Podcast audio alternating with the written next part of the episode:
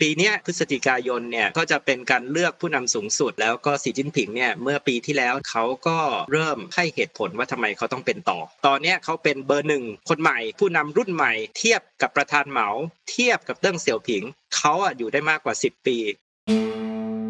จีนในปีนี้ครับ GDP เติบโตต่ำที่สุดเป็นประวัติการณ์จริง ๆ แล้วมันก็อาจจะต้องถอดรหัสที่ต่อเนื่องมาจากปีที่แล้วก็คือการจัดการภาคอสังหาริมทรัพย์ แล้วก็การจัดการ Big Tech ของจีน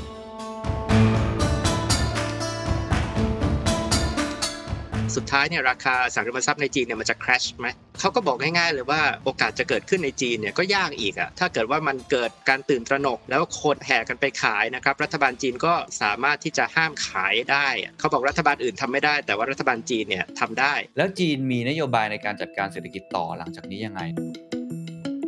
This is the Standard Podcast. The Secret Sauce. Executive Espresso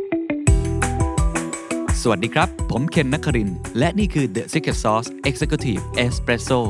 สรุปความเคลื่อนไหวในโลกเศรษฐกิจธุรกิจ แบบเข้มข้นเหมือนเอสเปรสโซให้ผู้บริหารอย่างคุณไม่พลาดประเด็นสำคัญ The Secret Sauce กำลังขยายทีมครับ ปัจจุบันนี้เราก็เป็นทีมเล็กๆนะครับที่ทำงานกันมาสักระยะหนึ่งแล้ว ตอนนี้ผมอยากจะขยายผลมันมากขึ้นนะครับ ใครที่อยากจะมาร่วมเดินทางกับเรา ถ้ามีความฝันมีจุดมุ่งหมาย ที่ต้องการจะถ่ายทอดความรู้ อยากจะเปลี่ยนแปลงสังคม ด้วยการใช้ content ดีๆ หรือว่าอยากจะให้ธุรกิจของประเทศไทย วงการนักธุรกิจของเรานี่เติบโตไปพร้อมกันเนี่ยนี่คืองานในฝันของคุณ รวมทั้ง benefit ที่จะได้จากงานนี้นะครับ ก็คือได้ใกล้ชิดกับผู้บริหารระดับประเทศ หรืออาจจะระดับโลก ได้ใกล้ชิดนักวิชาการนักเศรษฐศาสตร์ คนที่เป็นผู้นำในแทบทุกวงการ แล้วได้ความรู้ในระดับที่อยู่แถวหน้าเป็น frontier จริง ๆ อันนี้งานในฝันของคุณเลยนะครับ ตอนนี้เปิดรับสมัครหลายตำแหน่งมากเลยนะครับ ไม่ว่าจะเป็นเรื่องของโปรดิวเซอร์เป็นเรื่อง content creator creative project manager editor หลายตำแหน่งมากเลยเพราะว่าขยายทีม 2-3 เท่าเลยทีเดียวนะครับ ใครสนใจอยากมาร่วมงานกันนะครับ เข้าไปดูได้ที่ thestandard.co/jobs ในนั้นจะมีแอปพลิเคชันนะครับให้ไปกรอกแล้วก็ส่งเข้ามาได้เลยนะครับ หวังว่าจะได้เจอกันแล้วก็มาร่วมงานกันนะครับ ขอบคุณครับ สีจิ้นผิงเตรียมสืบทอดอำนาจในปี 2022 ครับ ก็จะเป็นผู้นำของจีนที่ครองอำนาจมากกว่า 10 ปี และความฝันของเขาอาจจะอยากไปถึงระดับแบบเหมาเจ๋อตุง ทิศทางเศรษฐกิจทิศทางการเมืองทิศทางสังคม ทิศทางการเงินของประเทศจีนหลังจากนี้จะเป็นอย่างไรเมื่อเขาเปลี่ยนธีมแล้วครับเข้าสู่เฟสใหม่ของประเทศจีน นั่นก็คือ common prosperity เรื่องของความเจริญรุ่งเรืองร่วมกัน เศรษฐกิจจีนในปีนี้ครับ GDP คาดกันว่าอยู่ในกรอบประมาณ 4.5 ถึง 5.5%เติบโตต่ำที่สุดเป็นประวัติการในเศรษฐกิจจีนสมัยใหม่ ก่อนหน้านี้เติบโตระดับ 10%มาตลอด ปีที่แล้วครับ 2021 เติบโตได้ตามเป้านะครับคือมาประมาณ 8 นะครับ เพราะฉะนั้นตอนนี้ทุกท่านอาจจะยังไม่ทราบครับว่า โลกเราที่มีจีนเป็นหนึ่งในมหาอำนาจก็เป็นอันดับ 2 ของโลกเนี่ยกำลังเข้าสู่เฟสใหม่ ซึ่งต้องบอกว่าส่งผลกระทบแน่นอนกับคนทั้งโลกและประเทศไทย ในภาพของกันทั้งโลกครับ ถ้าอยากจะเห็นภาพชัดอีกนิดนึงคือ ปัจจัยของจีนกระทบต่อเงินเฟอ้อของโลก น่าสนใจอย่างยิ่งเป็นความเสี่ยงอย่างยิ่ง บุคคลที่ผมจะพูดคุยถึงขั้นขนาดบอกเลยครับว่า ตอนนี้เมื่อจีนไม่โตเท่าเดิม เมื่อจีนมีมาตรการวิธีการปรับเศรษฐกิจแบบใหม่ dual circulation ฟองสบู่ของจีน กับฟองสบู่ของสหรัฐ ใครจะแตกก่อนกัน ตอนนี้หลายคนกังวลเรื่องฟองสบู่ เงินเฟ้อในประเทศสหรัฐอเมริกาที่สูงที่สุดในรอบ 40 ปีนะครับ รวมทั้ง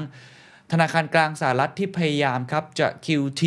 หรือว่าทำในแง่ของการลดงบดุล หรือทำในแง่ของการขึ้นดอกเบี้ยทำทุกวิถีทาง เรียกง่าย ๆ ว่าเป็นการตึงตัวของเศรษฐกิจ ดูดสภาพคล่องออกมา เพื่อ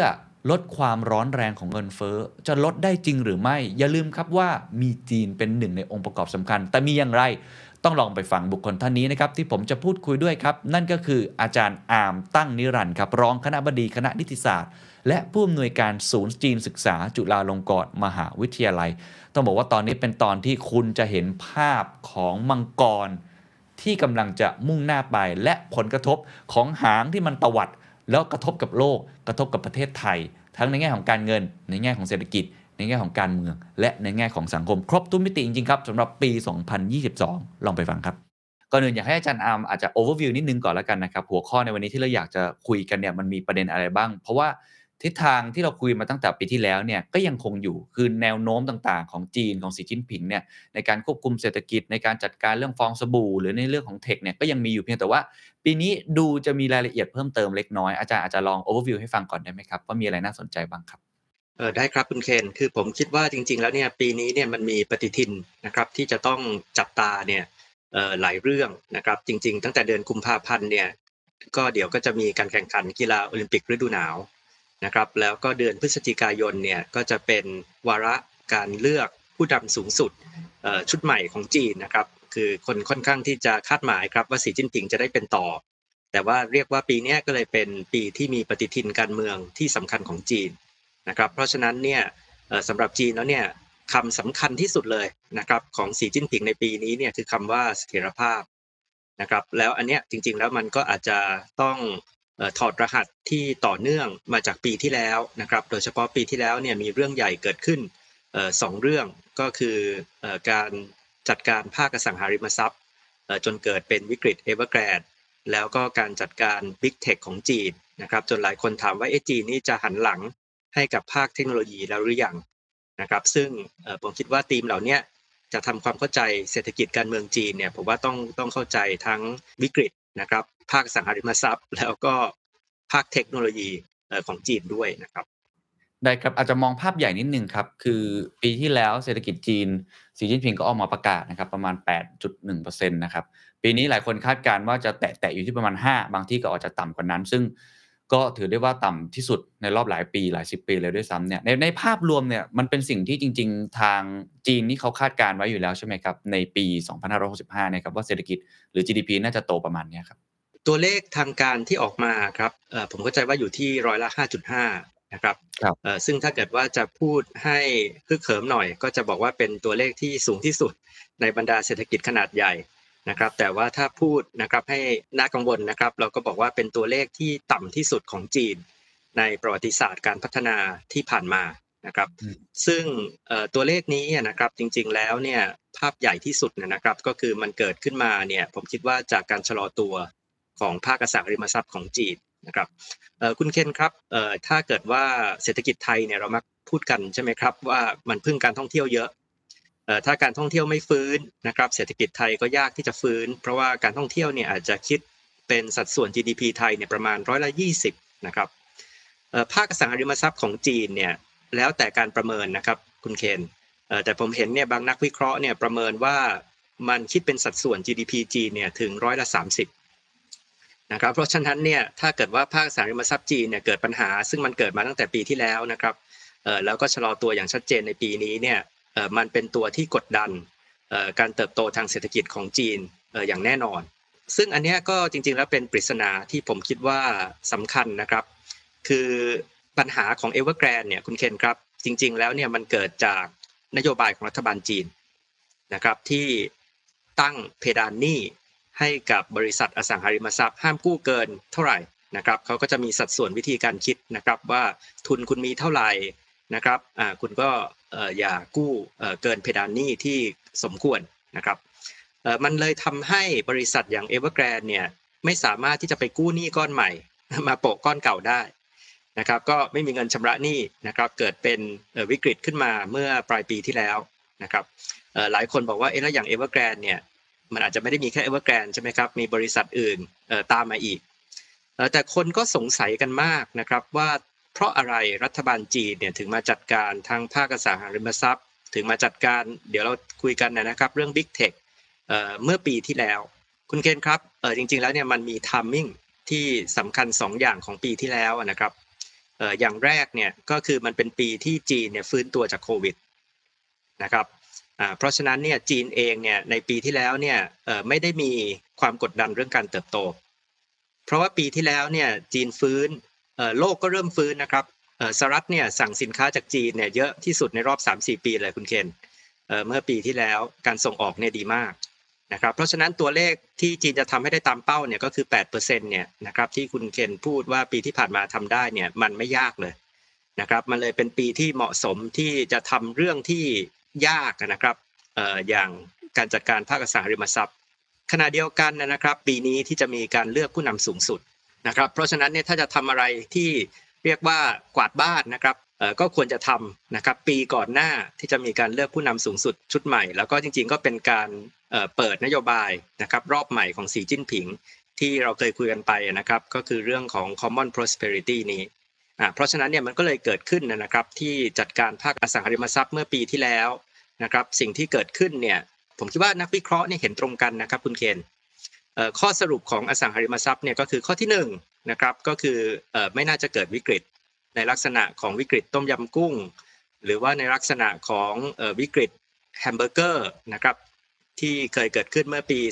2007-2008 ในสหรัฐนะครับก็คือจะไม่เกิดการที่เราบอกว่าเป็น hard landing นะครับข้อที่สองเนี่ยก็คือ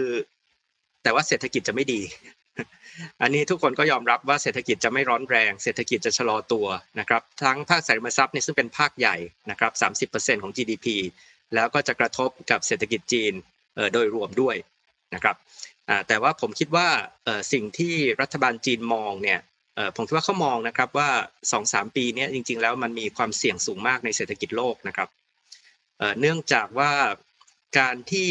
ประเทศใหญ่ๆเนี่ยคุณเคนครับปั๊มเงินมหาศาลเข้าสู่ระบบเศรษฐกิจเนี่ยไม่เคยเกิดขึ้นมาก่อนนะครับในประวัติศาสตร์โลก จริงๆ ก่อนหน้านี้ก็มีคนคุยกันมานานแล้วว่ามันจะส่งผลกระทบอย่างไร ซึ่งจริงๆแล้วไม่มีใครรู้กันแน่นอนนะครับว่ามันจะเป็นยังไง แต่ว่าอันนี้ตอนนี้คนเริ่มเห็นแล้วว่าอันแรกที่เกิดขึ้นแน่ๆเนี่ยคือเงินเฟ้อใช่ไหมครับ แล้วก็ตอนนี้ทุกคนก็พูดกันเรื่องว่าธนาคารกลางของสหรัฐนะครับจะมีนโยบายดอกเบี้ย นะครับตอนนี้คนเริ่มพูดกันบอกว่าเอ๊ะถ้าเกิดว่านโยบายดอกเบี้ยออกมาเงินเฟ้อไม่ลงนะครับสุดท้ายแล้วเนี่ยมันจะลามไปสู่การที่ฟองสบู่ในในสหรัฐเนี่ยในภาคต่างๆเนี่ยจะแตกหรือเปล่านะครับอ่าซึ่งตอนนี้นะครับผมก็คิดว่าจีนเขาก็มองความเสี่ยง 2-3 ปีนี้ในภาพเศรษฐกิจโลกแล้วเขาก็ต้องการที่จะทำให้ภายในบ้านเขาเนี่ยเรียกว่าฟองสบู่เนี่ยมันจัดการเรียบร้อยไปก่อนนะครับแต่ขณะเดียวกันเนี่ยคุณเคนครับ ภาพเนี่ยมันก็เลยมี 2 ด้านนะครับ คือคือด้านหนึ่งเนี่ยมันเป็นการจำกัดความเสี่ยงที่แย่ที่สุดที่ตัวเองจะเกิดขึ้น ก็คือเกิดวิกฤตเศรษฐกิจ เกิด hard landing ฟองสบู่ของตัวเองแตกนะครับ โดยเฉพาะอย่างยิ่งถ้าเกิดว่ามันลามมาจากการที่ฟองสบู่ต่างประเทศแตกใช่ไหมครับแต่ว่าอีกภาพหนึ่งเนี่ยซึ่งซึ่งตอนนี้ยังเป็นคำถามและเป็นโจทย์ใหญ่ของรัฐบาลจีนนะครับเอ่อก็คือว่าสามารถที่จะควบคุมให้เศรษฐกิจเนี่ยมันกลับมาเติบโตได้ไหม นะครับไม่ใช่ว่าสุดท้ายแล้วเนี่ยมัน soft landing แต่ว่ามันกลายเป็นเขาเรียก stagnation ใช่ไหมครับก็คือโอเคเศรษฐกิจไม่มีวิกฤตนะแต่ว่าเศรษฐกิจเนี่ยมันก็เรียกว่าหยุดไปเลยนะครับไม่สามารถจะฟื้นกลับมาเติบโตได้อีก อันเนี้ยจะเป็นโจทย์ใหญ่ของรัฐบาลจีนในปีนี้เออแล้วก็เออในช่วงระยะกลางด้วยครับครับขอบคุณครับชัดเจนครับว่าตัววิกฤต Evergrande ตอนนี้ก็เป็น soft landing นะฮะไม่ถึงกับ hard landing เนื่องจากเศรษฐกิจของจีนเนี่ยพึ่งพาอสังหาริมทรัพย์เยอะ เพราะฉะนั้นก็ต้องบอกว่าเศรษฐกิจในช่วงนี้ก็คงจะไม่ดีนะฮะใครหลายคนที่ถือพอร์ตการลงทุนของจีนอยู่ ก็จะปาดเหงื่อไปตามๆกันนะครับในช่วงนี้นะครับที่ต้องถามต่อเพราะว่าโจทย์ของอาจารย์ที่เมื่อกี้พูดก็คือว่า แล้วจีนมีนโยบายในการจัดการเศรษฐกิจต่อหลังจากนี้ยังไง ในเมื่อเขาพยายามนะเรียกว่ากำจัดสิ่งที่ไม่ควรจะเกิดเป็นความเสี่ยงต่างๆ กวาดบ้านถูบ้านอย่างที่อาจารย์เปรียบเทียบ หรือบางทีอาจารย์บอกว่าเขาเป็นคนเจาะให้ฟองสบู่นั้นแตกก่อนด้วยซ้ำก่อนที่มันจะลุกลามไปมากกว่านี้ จะกระทบไปมากกว่านี้ ตอนนี้ทิศทางในการดำเนินการเศรษฐกิจของเขาคือยังไงต่อ หลาย ๆ ประเทศสหรัฐอเมริกา หรือว่าใน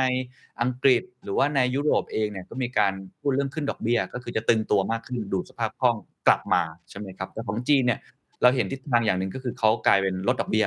แล้วก็ทิศทางต่างๆเนี่ยมันมันมีแนวโน้มยังไงต่อไปจากนี้ครับที่จะทำให้ไม่เกิด ในตัวเหมือนกับที่อาจารย์พูดคือ stagnation ครับเออคือจริง ๆ แล้วเนี่ยนะครับเอ่อ soft landing เนี่ยเราบอกว่าปีที่ผ่านมาเนี่ยเขาเขายังไม่เกิดวิกฤตใช่ไหมครับมันก็ยังดูลักษณะเป็น soft landing เอ่อความท้าทายของรัฐบาลต่อไปเนี่ยก็คือปีนี้ก็ต้องรักษาให้อยู่ในลักษณะนั้นเนี่ยให้ได้นะครับเอ่อให้เป็น soft landing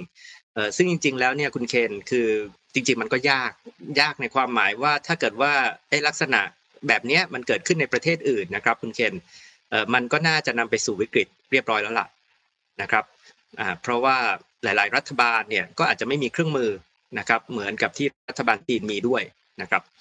แล้วก็ขณะเดียวกันเนี่ยภาคสาริมทรัพย์เนี่ยมันก็เป็นภาคที่เรียกว่าความร่ำรวยของชนชั้นกลางจีนเนี่ยบางคนบอกว่าถึงร้อยละ90นะครับอยู่ในอสังหาริมทรัพย์ คือไม่ได้อยู่ในตลาดหุ้นนะครับไม่ได้อยู่ในสินทรัพย์อื่นนะอยู่ในตรงเนี้ยนะครับราคาบ้าน นะครับมีคนบอกว่าภาคสังหาริมทรัพย์เนี่ยมันเป็นแหล่งรายได้นะคุณเคนครับที่สำคัญของรัฐบาลท้องถิ่นจีน เพราะว่ารัฐบาลท้องถิ่นเนี่ยเป็นเจ้าของที่ดินนะครับเอาเจ้าของที่ดินผืนใหญ่ๆเนี่ยไปประมูลนะครับเพื่อจะเอาเงินมาเนี่ยพัฒนาเรื่องต่างๆเนี่ยตอนนี้คนบอกว่าไม่มีเลยการประมูลที่ดินนี่ชะลอตัวหมดนะครับแล้วคนก็ถามว่ารัฐบาลท้องถิ่นจะเอาเงินที่ไหนมาลงทุนในโครงสร้างพื้นฐานแบบในอดีตที่เคยทำมานะครับ เพราะฉะนั้นเนี่ยอันเนี้ยมันคือปัญหาใหญ่ในระยะสั้นระยะกลางนะครับ แน่นอนนะครับว่าในระยะยาวเนี่ยครับคุณเคนเขามองว่ามันอาจจะเป็นผลดีในระยะยาวนะครับ เนื่องจากว่ามันช่วย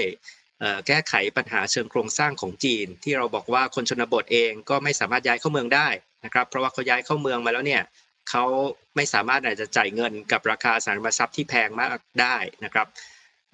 คนไม่ยอมมีลูก นะครับอ่าซึ่งเป็นปัญหาประชากรที่เรียกว่า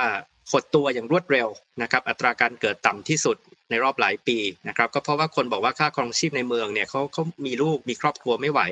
ด้วยราคาอสังหาริมทรัพย์นะครับเพราะฉะนั้นเนี่ยเอ่อจีนมองว่าโอเคเรื่องนี้มันตอบโจทย์ระยะยาวนะครับจะช่วยให้เอ่อมีชนชั้นล่างขึ้นมา ชนชั้นล่างก็สามารถที่จะจ่ายค่าบ้านได้นะครับแล้วก็ขณะเดียวกันเนี่ยก็ช่วยแก้ไขปัญหา ค่าครองชีพประชาชน ซึ่งกดประชากรนะครับ แต่ว่าระยะสั้นกับระยะกลางเนี่ยสิ่งที่เขาต้องทำนะครับก็คืออันดับแรกก็คือต้องพยุงสถานการณ์นะครับเมื่อกี้เนี่ยผมเกริ่นแล้วนะครับว่ารัฐบาลจีนเนี่ยมีเครื่องมือหลายอย่างนะครับที่อาจจะแตกต่างจากระบบของประเทศอื่น ตัวอย่างแรกนะครับก็คือรัฐบาลจีนเนี่ยเขาสามารถที่จะคุมเอ่อ sentiment ของตลาดได้ดีพอสมควรนะครับคุณเคนเอ่ออันนี้เนี่ยก็เนื่องจากว่าเขาเป็น รัฐบาลที่ควบคุมสื่อสารมวลชนอยู่แล้วเขาควบคุมกระแสข่าวนะครับเราจะเห็นเลยนะครับคุณเคนว่าตอนวิกฤตเอเวอร์แกรนเนี่ยคนตื่นเต้นทั่วโลกนะครับคนตื่นตระหนกทั่วโลกเพราะว่าคนต่างประเทศบอกว่าถ้าอย่างนี้เกิดขึ้นในสหรัฐนะครับไม่รอดหรอกนะครับคนจะต้องแห่กันนะครับไปขายบ้านนะครับราคาจะต้องตกนะครับจะต้องเกิดวิกฤตขึ้นมานะครับแล้วก็จะต้องลามไปภาคต่างๆ แต่ว่าตอนนั้นเนี่ยคุณเคนครับในเมืองจีนเนี่ยไม่ได้มีคนรู้สึกว่าเอเวอร์แกรนเนี่ยเป็นวิกฤตใหญ่โต นะก็รู้สึกว่าเป็นปัญหาของบริษัทหนึ่งที่เป็นบริษัทซอมบี้ซึ่งก็เหมือนกับบริษัทซอมบี้ก่อนหน้านี้สองสามบริษัทที่ก็เคยเจ๊งไปนะครับ แล้วรัฐบาลจีนก็ออกมาพูดทุกวันคนอ่านหนังสือพิมพ์นี่ก็จะเห็นข่าวทุกวันนะครับ ควบคุมได้นะครับ รัฐบาลจะเข้ามาจัดการจะทำให้ภาคนี้มีเสถียรภาพนะครับเเป็นเรื่องช่วยค่าครองชีพประชาชนอะไรก็ตามแต่ว่าอันดับแรกคือมันไม่ได้เกิดความตื่นตระหนกนะครับในตลาดของประเทศจีนนะครับ ข้อที่สองเนี่ยก็คือรัฐบาลเนี่ยเข้ามาช่วยปรับโครงสร้างหนี้ของ Evergrande นะครับยกตัวอย่างเนี่ยก็คือเช่นเขาก็อาจจะขอว่ารัฐวิสาหกิจนะครับมาซื้อใช่ไหมครับสินทรัพย์บางอย่างของ Evergrande ไปนะครับเขาก็อาจจะมาช่วยดูนะครับ อันหนึ่งที่รัฐบาลเนี่ยให้หลักประกันที่ชัดเจนนะครับ ก็คือเรื่องของการสร้างบ้านเนี่ยจะต้องสร้างให้เสร็จ นะครับจะไม่มีกรณีที่บอกว่าผู้บริโภคเนี่ยที่ซื้อบ้านไปแล้วเนี่ยจะไม่ได้บ้าน เพราะว่าบริษัทเจ๊งนะครับแต่ว่าที่นักลงทุนต่างชาติเนี่ยเขาซุบซิบกันก็คือคนที่เจ๊งนี่ก็คือคนที่ซื้อพันธบัตรเอเวอร์แกรนเนี่ยอาจจะไม่ได้เงินคืนนะครับนักลงทุนต่างชาติ แต่ว่าคนจีนเนี่ยที่เป็นรายเล็กรายน้อยเนี่ยที่ซื้อบ้านเนี่ยรัฐบาลประกัน ว่าเนี่ยจะมีบริษัทมาเทคนะครับมาสร้างให้เรียบร้อยให้เสร็จนะครับถัดไปเขาก็ดูใช่ไหมครับว่า แล้วมันไปกระทบภาคต่างๆเนี่ยยังไงบ้าง แล้วเขาก็พยายามจะจำกัดความเสี่ยงนะครับ ให้มันอยู่ในลักษณะที่ควบคุมได้นะครับก่อนหน้านี้เนี่ยมีศาสตราจารย์นะครับชื่อเฉินจิ้วนะครับอยู่ที่มหาลัยฮ่องกงเนี่ยเป็นศาสตราจารย์ด้านการเงินเนี่ยนะครับวันนั้นผมก็ฟังมีคนถามท่าน บอกบอกว่าเอ้ยแล้วเนี่ยสุดท้ายเนี่ยราคาสังหาริมทรัพย์ในจีนเนี่ยมันจะ crash ไหมแบบที่มันเคยเกิดขึ้นในต่างประเทศ ถ้าเกิดเหตุการณ์แบบนี้ก็คือคนก็จะ วิ่งกันไปอะไรครับขายบ้านใช่ไหมครับ แล้วราคามันก็จะต้องตกอย่างรวดเร็วนะครับบางทีตกกันไปได้ 30 40เปอร์เซ็นต์50เปอร์เซ็นต์เนี่ยนะครับแล้วเนี่ยก็จะพังกันเขาก็บอกง่ายๆเลยว่าโอกาสจะเกิดขึ้นในจีนเนี่ยก็ยากอีกอะนะครับเพราะว่าถ้าเกิดว่ามันเกิดลักษณะการตื่นตระหนก แล้วคนเนี่ยนะครับแห่กันไปขายนะครับ รัฐบาลจีนก็สามารถที่จะห้ามขายได้ นะครับบอกบอกว่าห้ามนะครับถ่ายโอนอสังหาริมทรัพย์ที่ต่ำกว่าราคาเท่าไหร่เท่าไหร่นะครับเขาบอกรัฐบาลอื่นทำไม่ได้ แต่ว่ารัฐบาลจีนเนี่ยทำได้นะครับไม่มีลิมิตเลยว่าว่ารัฐบาลจีนเนี่ยทำอะไรไม่ได้นะครับอ่าแล้วตอนนี้มันก็ไม่ได้มีความตื่นตระหนกในลักษณะนั้นนะครับคุณเคนแต่ว่าหนังเนี่ยมันยังไม่จบใช่ไหมเพราะว่าเราก็จะได้ข่าวตลอดว่าเดี๋ยวเอเวอร์แกรนก็จ่ายไม่ได้ เดี๋ยวก็จะมีบริษัทอื่นอีกอะไรก็ตามนะครับ แต่ว่ามันก็ยังอยู่ในภาพลักษณะที่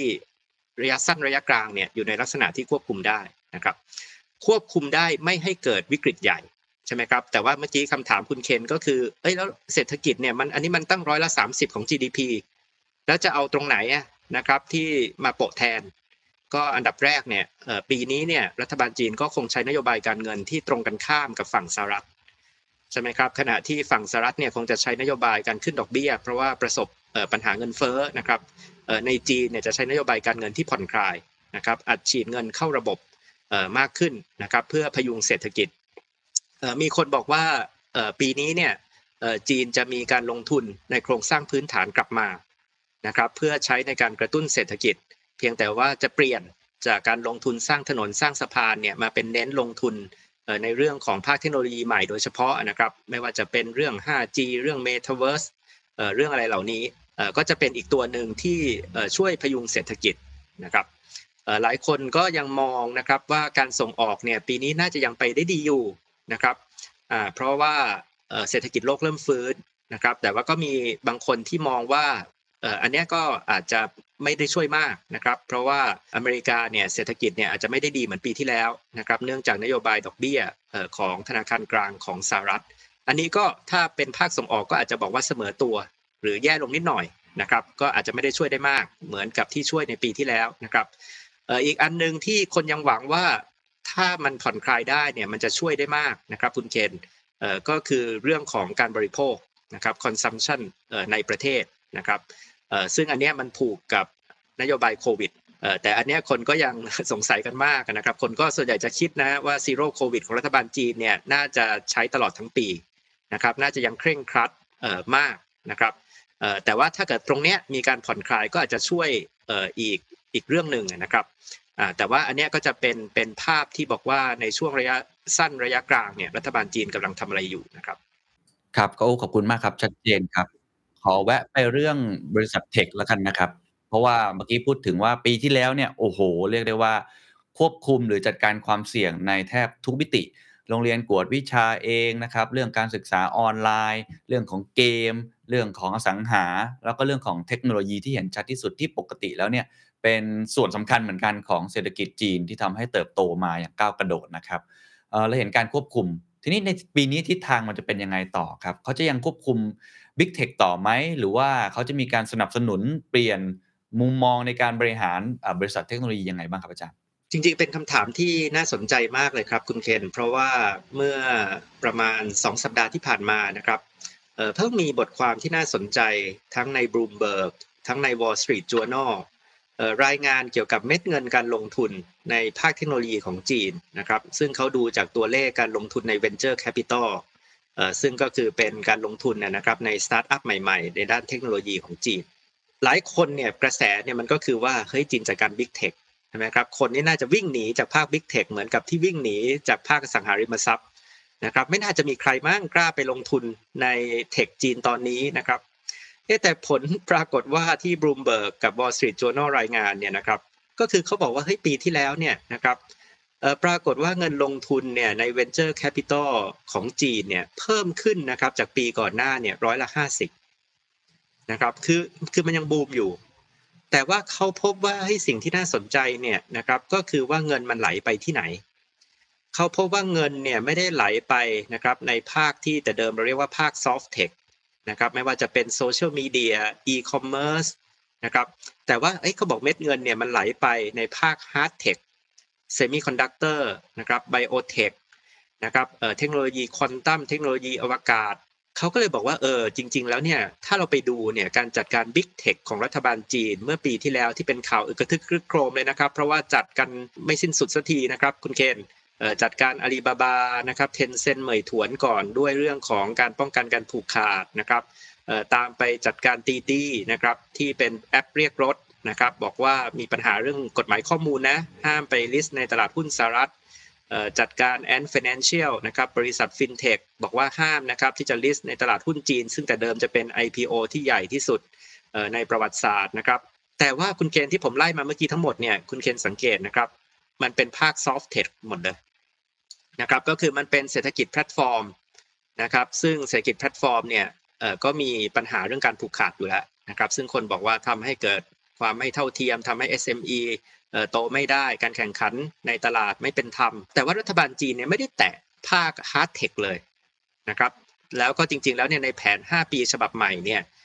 อุตสาหกรรมที่รัฐบาลจีนส่งเสริมเนี่ยล้วนแต่เป็นเรื่อง Hard Tech นะครับโดยเฉพาะก็คือเซมิคอนดักเตอร์ นะครับพลังงานสะอาด ซึ่งเป็นเรื่องของแบตเตอรี่รุ่นใหม่รถยนต์ EV นะครับเทคโนโลยีควอนตัมเทคโนโลยีอวกาศสิ่งเหล่านี้เนี่ยกลายเป็นจุดเน้นใหม่อะนะครับของภาค tech ของจีน แล้วสิ่งที่มันเกิดขึ้นชัดเจนนะครับคุณเคนหนึ่งก็คือเรื่องเงินทุนเนี่ยเมื่อกี้ผมบอกแล้วนะครับว่ารายงานชัดเจนนะครับว่า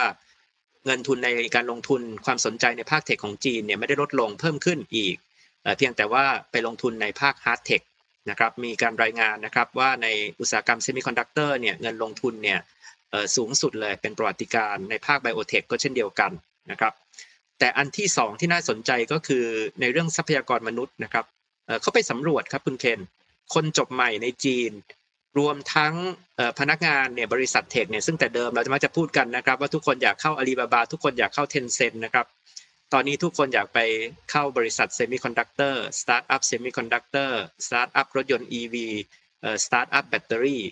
นะครับก็คือมันเป็นการถ่ายโอนนะครับทั้งในเรื่องเงินทุนทั้งในเรื่องทรัพยากรเนี่ยไหลเข้าไปในภาค hard tech เอ่ออย่างชัดเจนนะครับครับผมชัดเจนครับ ซึ่งเหตุผลของเขาที่ไปลุยด้าน hard tech เนี่ยอันนี้ถ้ามองจากคนที่อยู่ภายนอกก็แสดงว่าจีนจะเน้น infrastructure ด้าน tech เพื่อก้าวเข้าไปสู่อีก อีกระดับหนึ่งอีกเฟสหนึ่งของเทคโนโลยีของจีนนี่ผมเข้าใจถูกไหมครับ โดยที่ไอตัวsoft tech เนี่ยก็พยายามเหมือนกับว่าควบคุมการเติบโตไม่ให้มันเติบโตโดยที่ไปสร้างปัญหาอื่นๆอีกตามมา อันนี้ผมเพราะฉะนั้นนี่ผมถามต่อว่า ถ้ามันเป็นลักษณะแบบนี้เนี่ยนั่นหมายความว่าอนาคตถ้าไอตัว hard tech เนี่ยมันเติบโตไปมากเรื่อยๆ จีนก็มีโอกาสที่จะสร้างสมดุลเหมือนเดิมคือกลับมาควบคุมอีกที อันนี้คือวิธีคิดของจีนถูกไหมครับ แล้วคิดว่าระยะเวลาในการลงไปกับโต hard tech อาจารย์คิดว่ามันจะใช้เวลานานไหมครับ หรือว่าจะมีความแตกต่างจากตอนที่เขาสนับสนุน soft tech ในช่วงก่อนหน้านี้ยังไงบ้างครับผมคิดว่าคำถามนี้น่าสนใจมากเลยนะครับ ผมเพิ่มเพิ่มก่อนจะตอบว่าทำไมเขาสนับสนุน hard tech เนี่ยมาตอบก่อนว่าทำไมเขาจัดการ soft tech ใช่ไหมครับ จริงๆแล้วก็มีนักเศรษฐศาสตร์จีนเนี่ยวิเคราะห์นะครับ บอกว่าเอ๊ะภาค อสังหาริมทรัพย์เนี่ยซึ่งเราพูดไปแล้วนะครับ แล้วก็ภาค soft tech ของจีนเนี่ยมันไม่ได้ตอบโจทย์ในเชิงยุทธศาสตร์ของจีนอีกต่อไปแล้วนะครับ ในระยะยาว เมื่อกี้เราพูดถึงว่าภาคสังหาริมทรัพย์เนี่ยมันจะคือความเสี่ยงที่ใหญ่ที่สุดนะครับของของจีน เพราะว่าถ้าฟองสบู่ก้อนเนี้ยมันเป็นฟองสบู่ที่คนเขาเรียกเป็น mother of all bubbles นะครับคือถ้าแตกทีเดียวเนี่ยก็จีนก็เรียกว่าจบอะนะครับเพราะฉะนั้นต้องรีบจัดการ แล้วก็มันก็เป็นเรื่องของค่าครองชีพใช่ไหมครับของคนเป็นเรื่องของชนชั้นล่างนะครับที่จะขึ้นมาเป็นชนชั้นกลางไม่ได้ คนไม่มีลูก คนไม่ยอมมีลูกใช่ไหมอันนี้เราคุยกันแล้วนะครับภาค soft tech มันเป็นเศรษฐกิจแพลตฟอร์มที่มันรวยได้จากการผูกขาด แต่ว่ามันไม่ได้สร้างนวัตกรรมใหม่อะไรให้กับประเทศจีนละแล้วมันไม่ได้เป็นเรื่องที่ตอบให้ความท้าทายในเชิงยุทธศาสตร์ของจีน ซึ่งก็คือสงครามเทคโนโลยีกับสหรัฐ นะครับซึ่งก็คือสหรัฐเนี่ยตัดแข้งตัดขาจีนนะพูดง่ายๆ ในเรื่องของ hard tech สหรัฐไม่ยอมให้จีนใช้เซมิคอนดักเตอร์ที่ผลิตโดยเทคโนโลยีสหรัฐ หรือว่าพันธมิตรสหรัฐเองสหรัฐก็ไปบอกว่าอย่าขายให้กับจีนนะนะครับรถยนต์ EV ทุกคนรู้นะครับจะเป็นอุตสาหกรรมสำคัญต่อไปเนี่ยก็แข่งกันนะว่าใครจะคิดแบตเตอรี่ที่ดีที่สุดได้นะครับแต่ว่าพูดง่ายๆเนี่ยก็คือภาค Hard Tech เนี่ยมันจะเป็นภาคที่ตัดสินนะเอ่อ ในเรื่องของยุทธศาสตร์ การแข่งขันระหว่างจีนกับสหรัฐในอนาคต อันหนึงนะครับคุณเคนมันก็อาจจะเป็นเรื่องการเมืองด้วยนะครับที่บอกว่ารัฐบาลพรรคคอมมิวนิสต์ก็อาจจะไม่ต้องการนะครับให้ใครนี่มันใหญ่โตมาก อีกส่วนหนึ่งก็คือโอเคเป็นเรื่องจัดการ อันนี้เป็นเรื่องของสิ่งที่เกิดขึ้นในเชิงลบต่างๆใช่ไหมครับการผูกขาดเด็กเล่นเกมเด็กต้องเสียเงินกดวิชามากนะครับอันนี้เป็นเรื่องปัญหาเชิงลบในสังคม แต่อีกส่วนหนึ่งเนี่ยมันก็เป็นการส่งสัญญาณชัดเจนนะครับ คุณเคนครับว่ารัฐบาลเนี่ยสนใจและอยากจะสนับสนุนภาคไหนนะครับ ก็คือ hard tech แต่ว่าภาพใหญ่กว่านั้นนะครับ คุณเคนก็คือมีนักวิเคราะห์นะครับ ชื่อเฉินหลี่ ซึ่งก็ดังมากในเมืองจีนเนี่ยเขาบอกว่ารัฐบาลจีนเนี่ยไม่ต้องการเดินตามโมเดลสหรัฐนะครับ รัฐบาลจีนต้องการเดินตามโมเดลเยอรมนี นะครับคนก็บอกเอาแล้วมันโมเดลสหรัฐคืออะไรนะครับโมเดลสหรัฐเนี่ยเขาบอกว่ามีขาสองข้างนะครับข้างหนึ่งเนี่ยก็คือซิลิคอนวัลเลย์ข้างหนึ่งก็คือวอลล์สตรีท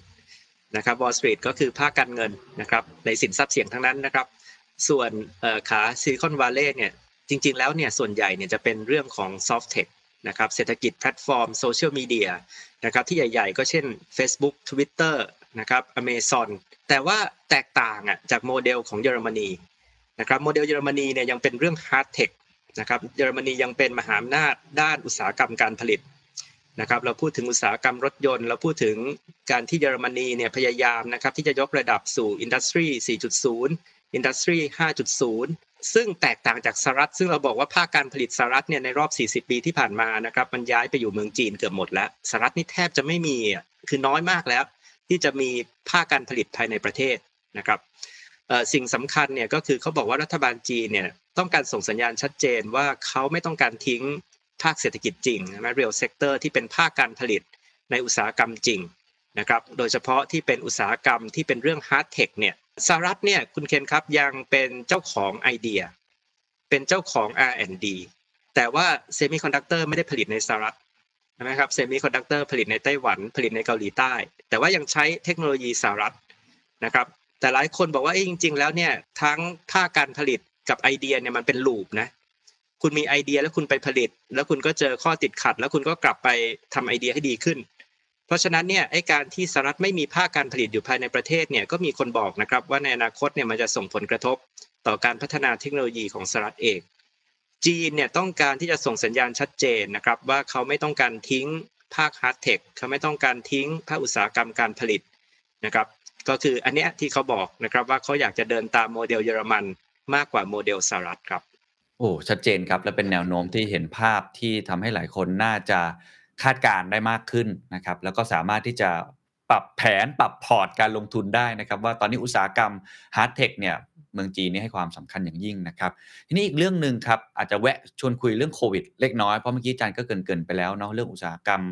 ในภาคการบริโภคนะครับหรือว่าภายในประเทศเองเนี่ยจะกลับมามากน้อยแค่ไหน หรือประเทศไทยเองก็จะได้รับผลกระทบในเรื่องของมาตรการ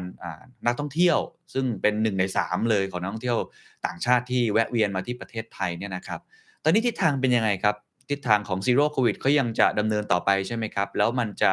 กินเวลายาวนานแค่ไหนครับจริง ๆ แล้วเนี่ยผมว่าเอาเอาภาพใหญ่เลยนะครับ ให้ทุกคนเห็นภาพเลยเนี่ย เพราะว่ามีคนมักจะถามว่าเอ๊ะสีจิ้นผิงเนี่ยเขา มีแนวคิดยังไงนะครับ ช่วงที่ผ่านมาเนี่ยคุณเคนครับสีจิ้นผิงเนี่ยเขาพูดคำหนึ่งเนี่ยบ่อยมากเลยนะครับ เป็นภาษาจีนเเรียกว่าตีเซียนซือเวยแปลเป็นภาษาไทยก็คล้าย ๆ วิธีคิดแบบเส้นตาย วิธีคิดแบบ bottom line นะครับแต่ความหมายเนี่ยก็คือว่าให้คิด worst case ไว้ก่อนนะครับแล้วก็ทำจาก worst case นะครับ อาจจะต่างกับสหรัฐหรือเปล่าไม่รู้ที่นี่ก็เราเราไม่รู้เราคิด best case กันหรือเปล่านะครับโอไมครอนจะเป็นจุดจบเกมโอไมครอนแล้วก็โควิดกำลังจะหายไปแล้วนะครับแต่ว่าของจีนเนี่ยตั้งแต่อู่ฮั่นเนี่ยเขาคิดแบบ worst case อะที่ผ่านมาเนี่ยจริง ๆ แล้วถ้าเราดูแต่ละเรื่องเนี่ยนะครับสีจิ้นผิงเนี่ยคิดแบบเนี้ยนะครับก็คือทั้งอสังหาริมทรัพย์เนี่ยผมคิดว่าเขาก็คิดว่าเฮ้ยถ้าเกิดว่าเขาควบคุมไม่ได้เนี่ยต่อไปอีกสองสามปีฟองสบู่ใหญ่ขึ้นควบคุมไม่ได้แตกขึ้นมาเป็นยังไง คือถ้าเกิดว่าคุณเคนคิดแบบ worst case อย่างนี้นะครับอันดับแรกเนี่ยคุณเคนก็ต้องพึ่งภายในประเทศนะครับซึ่งถ้าเราเห็นเนี่ยนะครับจริงๆเราก็ดูได้ว่านโยบาย zero COVID เนี่ยอันหนึ่งก็อาจจะเป็นนโยบายซ้อมปิดประเทศ นโยบายที่ที่ลองดูว่าถ้าเกิดว่าเนี่ยโมเดลที่เขาพึ่งพาเศรษฐกิจภายในเนี่ยแล้วก็กดดันให้ทุกคนต้องหันมาพึ่งภายในมากขึ้นเนี่ยมันจะทำอย่างไรแล้วมันจะ work อย่างไร แต่ขณะเดียวกันมันก็มีเหตุผลด้านสาธารณสุข นะครับแล้วก็อาจจะเหตุผลทางเศรษฐกิจบางคนก็บอกนะครับว่า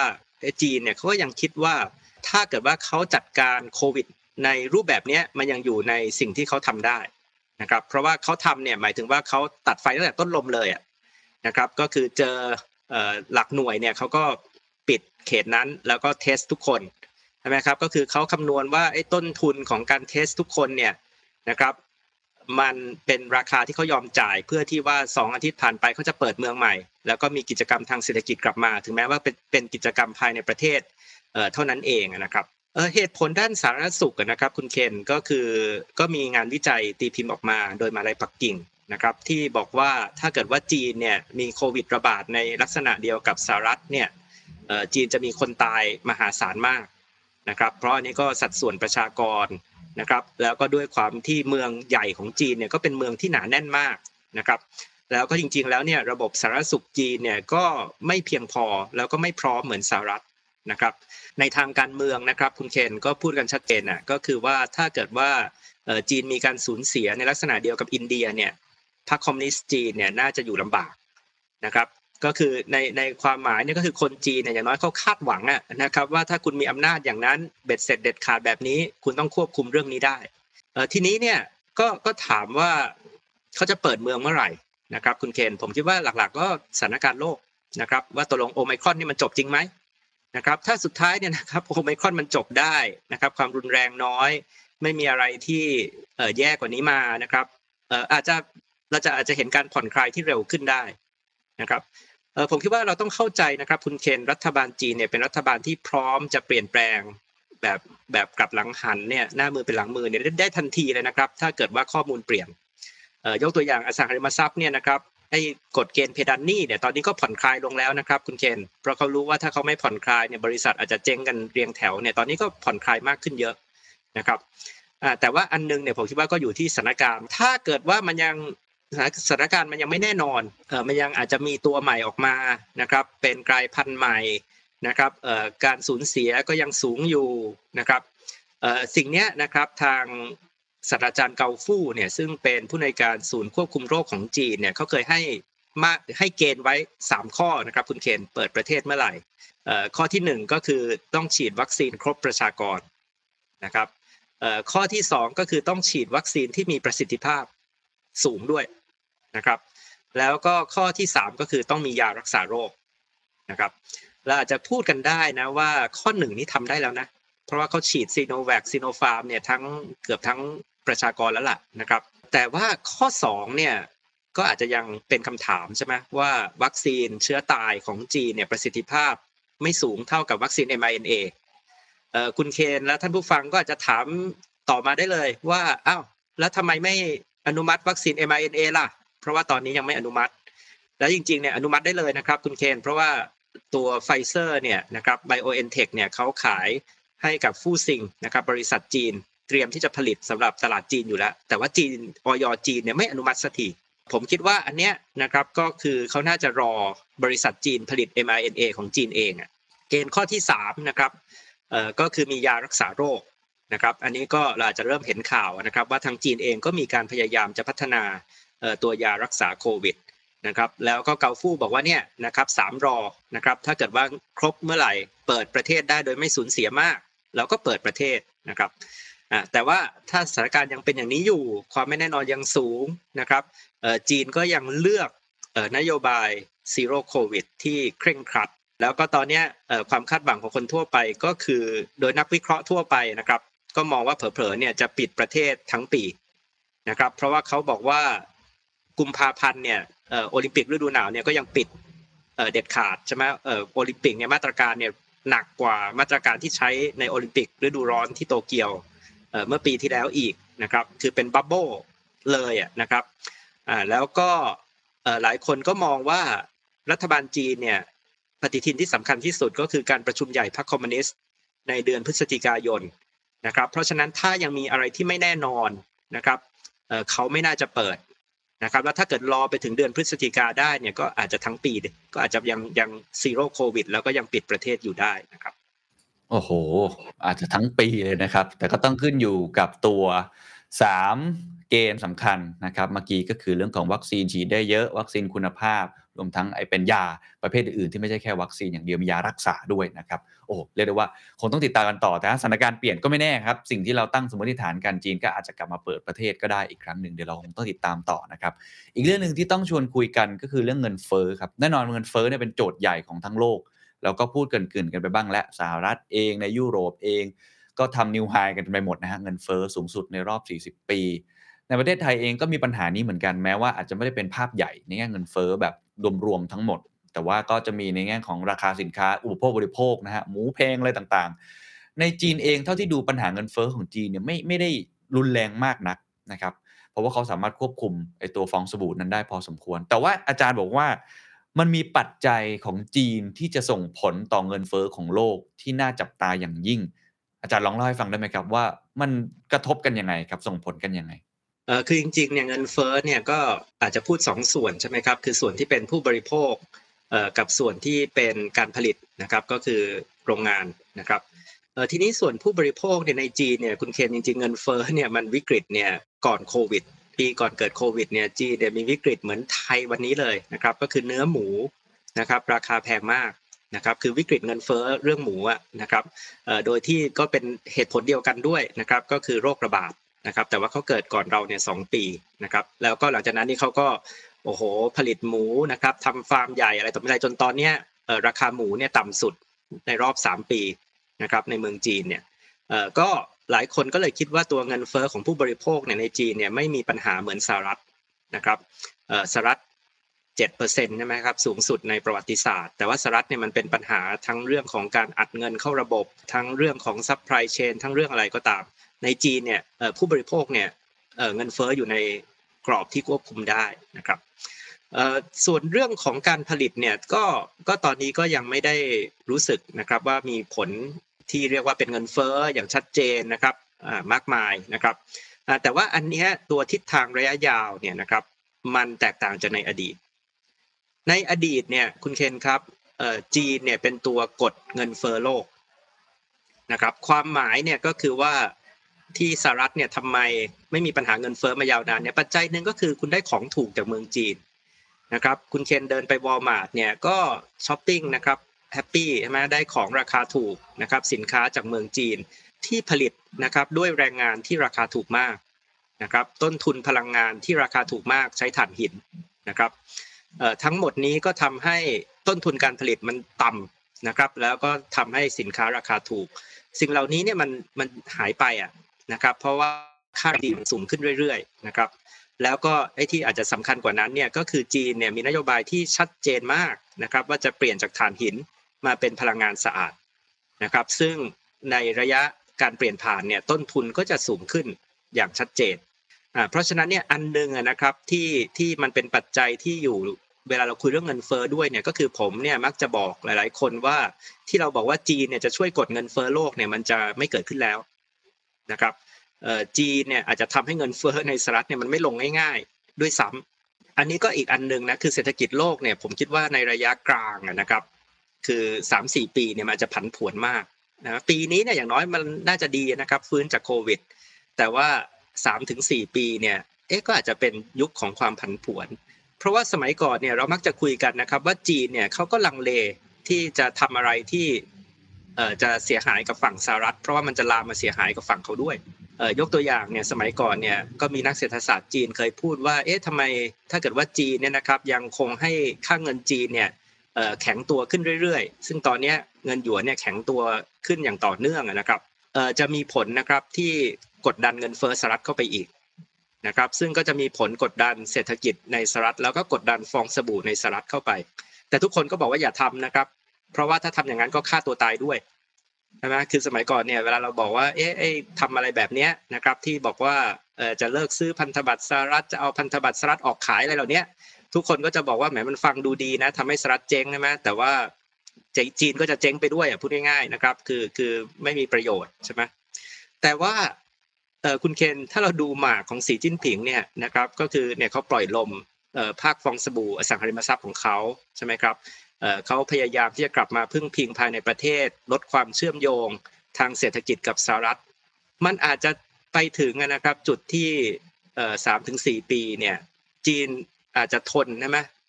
กับความเจ็บได้มากกว่าในอดีตก็เป็นไปได้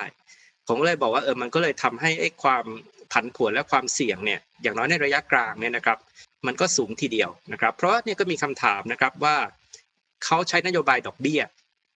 นะครับเพื่อที่จะกดเงินเฟ้อสหรัฐให้ลงมาเนี่ยถ้าเกิดว่ามันไม่ลงมาเนี่ยทำยังไงอะเพราะว่าเงินเฟ้อนี่จริงๆเนี่ยนะคุณเคียนครับมันไม่ได้เป็นสมการคณิตศาสตร์ง่าย ๆนะครับเเงินเฟ้อนี่มันเกี่ยวกับจิตวิทยาด้วยความคาดหวังของคนพอคนทุกคนคาดหวังว่าเงินเฟ้อเนี่ยนะครับ มันไม่ลงกันง่าย ๆนะครับ แล้วก็ยิ่งปัจจัยจีนก็ไม่ได้ช่วยแล้วนะครับ ก็คือจีนไม่ได้เป็นคนที่ส่งออกของถูกอีกต่อไปทั้งเรื่องค่าแรง ทั้งเรื่องของราคาพลังงานในจีน แล้วก็ทั้งนโยบายที่ไม่แน่จีนอาจจะทำอะไรแปลกๆได้นะครับ เช่น ปล่อยค่าเงินลอยตัว ค่าเงินหยวนแข็งขึ้น ยิ่งกดเงินเฟ้อสหรัฐเข้าไปใหญ่นะครับสิ่งเหล่านี้ก็จะเป็นความเสี่ยงในระยะกลางนะครับคุณเจนโอ้โห ฟังแล้วดูน่ากังวลมากขึ้นครับ เหมือนกับว่าทิศทางนโยบายของธนาคารกลางสหรัฐที่พยายามจะตึงตัวมากขึ้น อาจจะไม่ได้ช่วยเรื่องเงินเฟ้อ ซึ่งถ้าไม่ช่วยนี่เรื่องใหญ่เลยนะเพราะมีปัจจัยอื่น ๆ อีกมากมาย เห็นอาจารย์เคยเขียนบทความเรื่องนี้เหมือนกันว่า หลังจากนี้ใน 5 ปีหลังจากนี้ที่เป็นจุดเริ่มต้นของโลกที่มีเงินเฟ้อมาก ๆ เนี่ย อาจจะเป็นการแข่งขันระหว่างจีนกับสหรัฐในแง่ที่ว่าใครทนได้มากกว่ากัน อาจารย์ขยายความนิดนึงได้ไหมครับ คือคือเงินเฟ้อเนี่ยมันน่าสนใจตรงที่ว่ามันไม่ได้เกิดขึ้นมาเท่าไหร่ครับ30 ปีแล้วนะครับ เงินเฟ้อโลกเนี่ย นะครับมันอาจจะเกิดที่บางประเทศใช่ไหมครับที่จัดการไม่ดีแต่ว่าเศรษฐกิจขนาดใหญ่เนี่ยแทบไม่มีปัญหาเงินเฟ้อให้ได้ยินเลยนะครับอ่าแล้วก็เมื่อกี้ผมบอกแล้วล่ะจีนนี่ช่วยเยอะนะครับคุณเคนเพราะว่าจีนส่งออกของถูกเอ่อไปทั่วโลก แต่ว่าที่มันไม่เกิดขึ้นมานานเนี่ยมันทำให้คนเนี่ยจริงๆไม่มีใครเป็นผู้เชี่ยวชาญเรื่องเงินเฟ้อคุณเคนเพราะว่าคนเนี่ยไม่ได้สนใจศึกษาเรื่องนี้มานานแล้วนะครับ แล้วก็อีกอันนึงเนี่ยก็คือไอ้การเกิดเงินเฟ้อในครั้งนี้มันก็เกิดจากสาเหตุที่ เอ่อมันซับซ้อนกว่าเดิมมากนะครับ คือมันเกิดจากการอัดฉีดเงินใช่ไหมที่เมื่อกี้ผมก็บอกแล้วมันไม่เคยมีมาก่อนในประวัติศาสตร์ที่อัดฉีดแบบนี้เกิดจากทั้งซับปัญหา supply chain ซึ่งก็มาจากการทะเลาะกันระหว่างจีนกับสหรัฐซึ่งก็ไม่ได้เคยทะเลาะกันมาก่อนเเกิดจากปัญหาว่าเออจีนก็จะไม่เป็นคนที่ส่งออกของถูกเหมือนในอดีตแล้วนะ ซึ่งอันนี้ก็เป็นเรื่องใหม่อีกนะครับไม่ได้เกิดขึ้นมาตั้งตั้งนานแล้วนะครับเป็นเรื่องใหม่ นะเพราะฉะนั้นปัจจัยพวกนี้มันก็เลยท้าทายทางนโยบายมากนะครับ ว่าเอาแล้วรัฐบาลธนาคารกลางคิดง่าย ๆ นะครับ ว่าเดี๋ยวขึ้นดอกเบี้ยก็ควบคุมเงินเฟ้อได้ สมัยก่อนเนี่ยเขาคิดง่ายกว่านี้อีกเขาคิดว่ามันเป็นเรื่องระยะสั้นไม่ต้องทำอะไรเลยก็หายไปเองใช่ไหมครับเพราะว่ามันเกิดขึ้นจากว่าเศรษฐกิจฟื้นตัวจากโควิด คนใช้จ่ายเยอะเออ supply ยังตามมาไม่ทันใช่ไหมตอนนี้ไม่มีใครพูดอย่างนั้นแล้วใช่ไหมครับ ทุกคนบอกว่าเออน่ากลัวกว่านี้เยอะนะครับ แต่ความหมายเนี่ยก็คือว่า มันจะสำคัญมากปีนี้ใช่ไหมครับว่าถ้าเกิดเงินเฟ้อมันไม่ลง แม้กระทั่งค่อยๆ ขึ้นดอกเบี้ยแล้วเนี่ยคนจะยิ่งตื่นตระหนกกันเข้าไปใหญ่ใช่ไหมครับคุณเคน แล้วก็อันเนี้ยมันก็เป็นเรื่องสำคัญในทางการเมืองใช่ไหมคือคือจริงๆเนี่ยก็มีนักเศรษฐศาสตร์บางคนนะครับเขาบอกว่าไม่ต้องไปยุ่งกับดอกเบี้ยเลยเฟ้อก็เฟ้อไปนะครับเพราะว่าเศรษฐกิจดี คือเศรษฐกิจในสหรัฐเนี่ย indicator เนี่ยดีทุกตัวนะครับการเติบโต การจ้างงานนะครับราคาสินทรัพย์ นะครับเขาบอกว่าเอ้ยถ้าเกิดว่าคุณไปใช้นโยบายดอกเบี้ยเนี่ยนะครับมีแต่จะทำให้เป็นความเสี่ยงมากขึ้น แต่ว่ายังไงก็ตามธนาคารกลางก็ต้องใช้ เพราะว่าเงินเฟ้อนี่มันกระทบกับความรู้สึกประชาชนนะครับคุณเคนทำสำรวจเนี่ยเขามีโพออกมาไงนะครับโพเนี่ยบอกว่าคนสหรัฐทั่วไปรู้สึกว่าเศรษฐกิจไม่ดี คะแนนนิยมไบเดนเนี่ยต่ำที่สุดในประวัติศาสตร์ในประวัติตั้งแต่รับตำแหน่งมานะครับคะแนนนิยมของแคมราแฮร์ริสเนี่ยต่ำที่สุดในประวัติศาสตร์เนี่ยของการมีรองประธานาธิบดี นะครับ แล้วก็สหรัฐเนี่ยก็จะมีเลือกตั้งมิดเทอมในเดือนพฤศจิกายน เพราะฉะนั้นเนี่ยเขาก็ต้องใช้นโยบายดอกเบี้ย ให้เงินเฟ้อลดลง แต่ถ้าเกิดว่าเงินเฟ้อเนี่ยมันไม่ลดลงใช่ไหมครับคุณเขตมันเฟ้ออย่างนี้นะครับ แล้วทำไงฮะต้องใช้ดอกเบี้ยแรงกว่านี้เหรอครับ แล้วดอกเบี้ยแรงกว่านี้เนี่ยผลกระทบกับฟองสบู่ในภาคต่างๆเนี่ยซึ่งตอนนี้เป็น all time high หมดใช่ไหมไม่ว่าจะเป็นภาคตลาดหุ้น ตลาดคริปโต ตลาดอสังหาริมทรัพย์ในสหรัฐเนี่ยนะครับอันเนี้ยก็เลยเป็นเป็นความเสี่ยงว่าที่ที่ผมเคยถามว่าไอ้ฟองสบู่ใครจะแตกก่อนกันนะครับแต่ว่าจริงๆ ความหมายเนี่ยก็คือฟองสบู่จีนเนี่ยแตกแล้วเมื่อปีที่แล้ว เพียงแต่ว่าเราอาจจะไม่รู้สึกนะเพราะว่าเขาควบคุมทำให้คนไม่ได้ตื่นเต้นตกตกใจนะครับจริงๆฟองสบู่อสังหาริมทรัพย์เขาแตกนะครับแต่ว่าของสหรัฐเนี่ยนะครับในอีก 3-4 ปีเนี่ยถ้าเขาแตกผลเนี่ยมันก็อาจจะทำให้ มันกระทบสหรัฐมากกว่าฝั่งจีน ซึ่งฟองสบู่ความเสี่ยงตรงนี้มันแตกไปเรียบร้อยแล้วนะครับครับโอ้โหน่าสนใจมากต้องติดตามอย่างใกล้ชิดนะครับ หลังจากนี้ว่าทิศทางของธนาคารกลางจะสร้าง Impact หรือว่าผลกระทบการควบคุมเงินเฟอ้อได้มากน้อยแค่ไหน แล้วก็ต้องดูว่าจีนเนี่ยจะมีวิธีการในการอ่าเป็นปัจจัยสนับสนุน หรือว่าจะเป็นปัจจัยที่กดดันเรื่องของเงินเฟ้อของโลกมากน้อยแค่ไหนด้วยนะครับอะทีนี้เราชวนคุยอีกเรื่องหนึ่งครับอาจารย์ก็คือเรื่อง ที่เราพูดกันก็คือสงครามระหว่างจีนกับสหรัฐ ดูแล้วเหมือนทิศทางเนี่ยก็คงจะดำเนินต่อ แต่ไม่ได้รุนแรงดุเดือดเปิดหน้าชก เหมือนในยุคทรัมป์ไบเดนก็มีการได้หารือกับสีจิ้นผิงแบบออนไลน์แล้วด้วยซ้ำนะครับจารย์คิดว่าทิศทางในปีนี้จะเป็นยังไงครับ เทคโนโลยียังสู้กันต่อใช่ไหมครับ เรื่องพลังงานสะอาดยังสู้กันต่อ เรื่องของในเชิงเอ่อ build back better world อีกคนนึงก็ BRI ยังจะเป็นลักษณะแบบนั้นต่อใช่ไหมครับ เออผมมองในแง่ดีบ้างก็ได้นะครับ คุณเคนเพราะว่าเราเราก็พูดหลายเรื่องที่เป็นความเสี่ยงนะครับ แต่แง่ดีเนี่ยก็คือว่าปีนี้เนี่ยเออเขาไม่น่าจะมีเรื่องใหญ่โตอะไรกันนะครับอืมคือคือสองฝั่งเนี่ยเขาไม่น่าพยายามที่จะทำให้เกิดความขัดแย้งอะไรชนิดใหญ่โตนะครับเอ่อแต่ว่ากระแสเนี่ยมันก็จะแรงเหมือนเดิมนะครับ ก็คือกระแสที่ที่ไบเดนจะออกมากดดันเรื่องซินเจียงไบเดนจะบอกว่าจีนละเมิดสิทธิมนุษยชนกระแสที่จีนจะบอกว่าอะไรครับสหรัฐมารังแกประเทศเล็กประเทศน้อยสหรัฐจะทำตัวเป็นเจ้าโลกอะไรเนี่ยคือคือการที่สร้างกระแสด่ากันเนี่ยสงครามน้ำลายเนี่ยแรงขึ้นนะครับเพราะอะไรครับเพราะมันมีเรื่องเรื่องการเมืองภายในประเทศของทั้งสองฝ่ายนะครับ ไบเดนจะมีเลือกตั้งเอ่อ midterm election ในเดือนพฤศจิกายนนะครับเขาไม่สามารถจะแสดงสัญญาณออกมาได้เลยว่าเขาอ่อนข้อให้จีนนะครับขณะที่สีจิ้นผิงเองก็จะมีการเลือกผู้นำชุดใหม่นะครับในเดือนพฤศจิกายน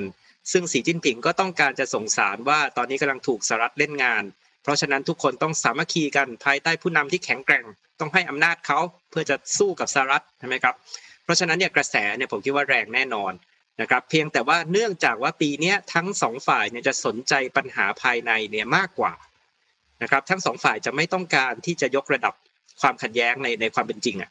เพราะว่าไบเดนเองเนี่ยก็มีเรื่องภายในให้ปวดหัวมากแล้วกับการเลือกตั้งกับเรื่องเงินเฟ้อใช่ไหมครับสีจิ้นผิงเองเนี่ยเรื่องสำคัญของเขาก็คือไอ้การไม่ได้เปลี่ยนถ่ายอำนาจ แต่สืบทอดอำนาจเนี่ยเขาต้องทำให้สำเร็จ เพราะฉะนั้นเนี่ยผมคิดว่าว่ากระแสแรงแต่ว่าความเป็นจริงเนี่ยน่าจะดีขึ้นนะครับ โดยเฉพาะอย่างยิ่งเนี่ยเงินเฟ้อในสหรัฐเนี่ยก็จะยิ่งกดดันนะให้สหรัฐจะต้องร่วมมือกับจีนนะคุณเคนนะครับเพราะว่าจีนเนี่ยอย่างที่ผมบอกนะเขาเป็นตัวตอบหลายเรื่องเกี่ยวกับเงินเฟ้อสหรัฐ เพราะว่าของในสหรัฐเนี่ยใช่ไหมมาจำนวนมากก็คือ made in China ใช่ไหมครับ supply chain เนี่ยอย่างที่บอกแล้วเป็นปัญหาสำคัญเลยที่ที่ทำให้เราบอกว่าเอ้ยคนซื้อของเยอะแต่ว่า supply มันมันมีไม่พอใช่ไหมครับเพราะปัญหา supply chain นะครับ หลายคน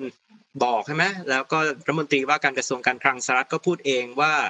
ภาษีที่เก็บต่อสินค้าจีนก็ไม่ช่วยเงินเฟ้อใช่ไหมครับอ่าก็มีการพูดกันว่าแคทรีนไทยเนี่ยผู้แทนการค้าสหรัฐเนี่ยก็ส่งสัญญาณนะครับว่าจะมีการทบทวน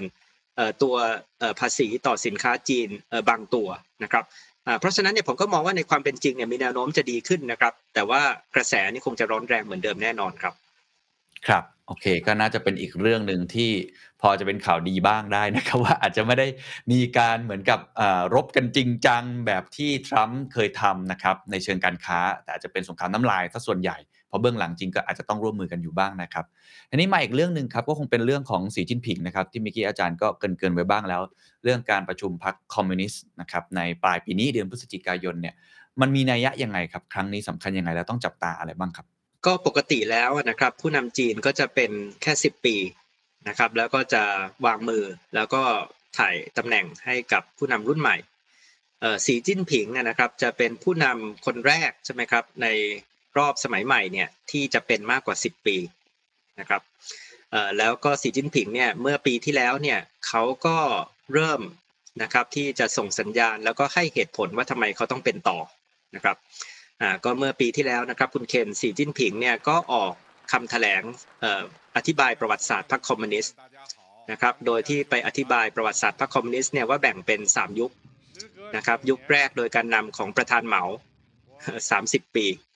นะครับยุคที่2เนี่ยโดยการนำของเติ้งเสี่ยวผิง ก็คือยุคเปิดประเทศปฏิรูปเศรษฐกิจนะครับรวยขึ้นมาเติ้งเสี่ยวผิงก็เป็นอยู่ประมาณ 10 ปี แล้วก็ต่อด้วยผู้นำอีก 2 รุ่นอย่างละ 10 ปี แต่ว่าสีจิ้นผิงก็บอกว่าเขาไม่ใช่ผู้นำที่ที่ต่อจากเติ้งเสี่ยวผิงอีก 10 ปีแล้วเขาเป็นคนเริ่มต้นรุ่นรุ่นใหม่ รุ่นที่3นะครับยุคที่ 3 ซึ่งก็เป็นยุค common prosperity เนี่ยนะครับคุณเคนที่เพิ่งเปิดสโลแกนเมื่อปีที่แล้วใช่ไหมครับว่าเรารวยขึ้นมาแล้ว แต่ว่าสำคัญก็คือ ตอนนี้เราต้องช่วยให้คนจนขึ้นมาเป็นชนชั้นกลางนะครับ ยกชนชั้นกลางจาก 400 ล้านคน ให้เป็น 800 ล้านคน เราจะแบ่งกระจายประโยชน์กันมากขึ้น นะครับอ่าซึ่งมันจะเป็นอีกเฟสหนึ่งอะของการพัฒนาซึ่งแตกต่างจากยุคก่อนหน้า แต่ก็เลยเป็นเหตุผลว่าเขาก็เลยไม่ได้ถูกจำกัดนะว่าเขาเป็นแค่ลูกหม้อของเติ้งเสี่ยวผิงเขาจะอยู่ได้แค่ 10 ปีนะครับตอนเนี้ยเขาเป็นเบอร์หนึ่งคนใหม่นะผู้นำรุ่นใหม่เทียบกับประธานเหมา เทียบกับเติ้งเสี่ยวผิงเขาอะอยู่ได้มากกว่า 10 ปีเผลอๆไม่รู้จะอยู่ 30 ปีไหมนะครับคุณเคนใช่ไหม แต่ว่าปีนี้นะครับพฤศจิกายนเนี่ยก็จะเป็นการเลือกผู้นำสูงสุดเจ็ดคนของพรรคคอมมิวนิสต์ชุดใหม่นะครับแล้วจริงๆเนี่ยอันดับแรกก็มีนักวิเคราะห์ต่างชาตินะครับที่หลายคนก็อยากทำนายนะครับว่าเอ๊ะมันจะมีการเปลี่ยนระบบการบริหารพรรคคอมมิวนิสต์ไหมนะครับเพราะว่าในอดีตก็เปลี่ยนกันมาหลายรอบนะครับยกตัวอย่างคือสมัยประธานเหมาเนี่ยมันมีตำแหน่งประธานพรรค นะครับสมัยเติ้งเสี่ยวผิงเนี่ยเติ้งเสี่ยวผิงก็ยกเลิกเลยนะครับไม่เอาละตำแหน่งประธานพรรคเป็นเลขาพรรคนี่แหละ แล้วก็เลขาพรรคก็เป็นคนดูแลทุกอย่างใช่ไหมก็มีคนถามว่าเอ๊ะเติ้งตัวสีจิ้นผิงเนี่ยเขาอาจจะเปลี่ยนระบบกลับไปหรือเปล่าว่าเขาขึ้นไปเป็นประธานพรรคนะครับ แล้วก็ให้คนอื่นเป็นเลขาพรรคหรือว่าระบบการบริหารเนี่ยจะเหมือนเดิมไหมนะครับแต่ว่าหลายคนก็บอกว่าก็อาจจะเหมือนเดิมนะครับ เพราะว่าสีจิ้นผิงเนี่ยเขาแก้รัฐธรรมนูญเรียบร้อยแล้วอะ ว่าประธานบดีให้เป็นได้มากกว่า 10 ปีนะครับแล้วปกติเนี่ยเลขาพักนะครับประธานบดีประธานพักเนี่ยก็จะเป็นคนเดียวกันนะครับอะสมมุติเราบอกว่าสีจิ้นผิงเนี่ยได้เป็นต่อแน่นอนตอนนี้ทุกคนคิดอย่างนั้นนะครับคุณเคนก็จะบอกก็ไม่มีอะไรต้องจับตาไม่มีอะไรต้องตื่นเต้นไหมก็บอกว่ามันมีหลายอย่างที่ต้องจับตานะครับอันที่หนึ่งเนี่ยก็คือนายกเนี่ยต้องเปลี่ยนตัวนะครับ เพราะว่านายกเนี่ยไม่ได้แก้รัฐธรรมนูญ นายกอยู่ได้แค่ 10 ปีนะครับ อ่าก็จะมีคำถามนะครับนายกหลีเค่อเฉียงคนปัจจุบันเนี่ยยังจะอยู่ในชุดผู้นำสูงสุดพรรคคอมมิวนิสต์ไหมถ้าอยู่เขาก็ต้องเปลี่ยนหน้าที่ก็คือเขาเป็นนายกไม่ได้นะครับ ก็อาจจะไปเป็นประธานสภาอาจจะไปทำอย่างอื่นนะครับอันที่สองก็คือแล้วใครจะมาเป็นนายกนะครับซึ่งการเลือกผู้นำสูงสุดเนี่ยมันก็จะค่อนข้างชัดนะครับคุณเคนคือใครที่มาเป็นเบอร์สองเบอร์สามเนี่ยคนนั้นก็มีแนวโน้มที่จะเป็นนายกนะครับคนต่อไป ถัดไปเนี่ยทุกคนก็ดูว่ากรรมการสูงสุดเลือกกันเจ็ดคนเนี่ยจะมีคนที่อายุน้อยกว่าเพื่อนไปอีกรุ่นหนึ่งไหมนะครับคือสมมุติว่ามีคนคนเอ่อมีอยู่สองคนหรือมีหนึ่งคนที่อายุน้อยกว่าเพื่อนไปสิบปีนะครับ ทุกคนก็จะรู้ว่าคนนี้คือทายาททางการเมือง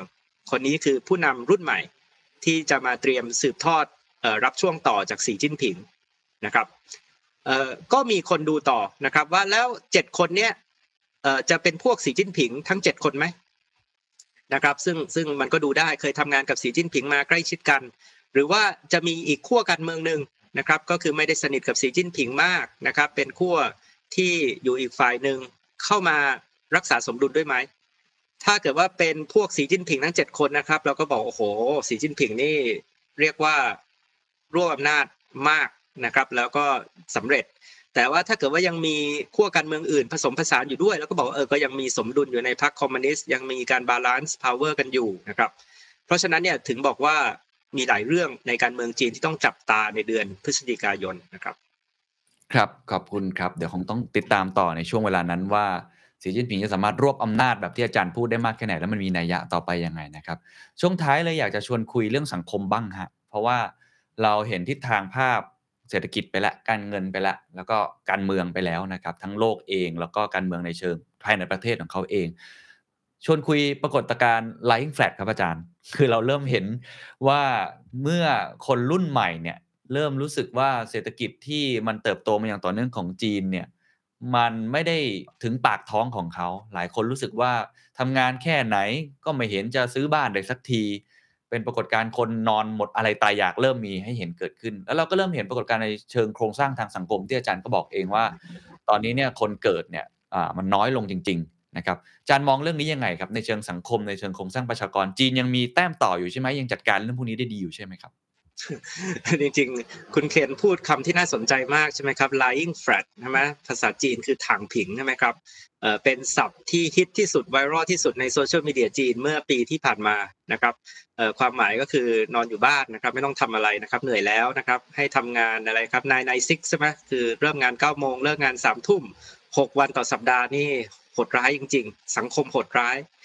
เขาไม่ใช่ทุนนิยมใช่ไหมแต่ว่าเขาบอกว่าไม่รู้ว่าไอ้ที่เขาเป็นเนี่ยมันก็โหดร้ายไม่แพ้ทุนนิยม ก็ทำให้มันเกิดกระแสเนี้ยเป็นกระแสไวรัลในเมืองจีน แล้วก็อย่างที่คุณเคนบอกใช่ไหมครับ มันก็มีความไม่พอใจอยู่ในสังคมจีนทำไมค่าบ้านแพงเอ่อทำไมที่เซี่ยงไฮ้ไอ้ค่ากวดวิชามันถึงสูงอย่างนี้ แล้วอันนี้มันก็สะท้อนออกมาจากสิ่งที่เราเห็นเมื่อเมื่อปีที่แล้วนะครับ ซึ่งก็คือเขาไม่ได้แคร์เศรษฐกิจนะแต่ผมคิดว่าเขาก็อาจจะคิดถึงเรื่องสังคม ในระยะยาวด้วยนะครับผมมักจะพูดนะครับว่ามันเป็นนโยบายประชานิยมของสีจิ้นผิง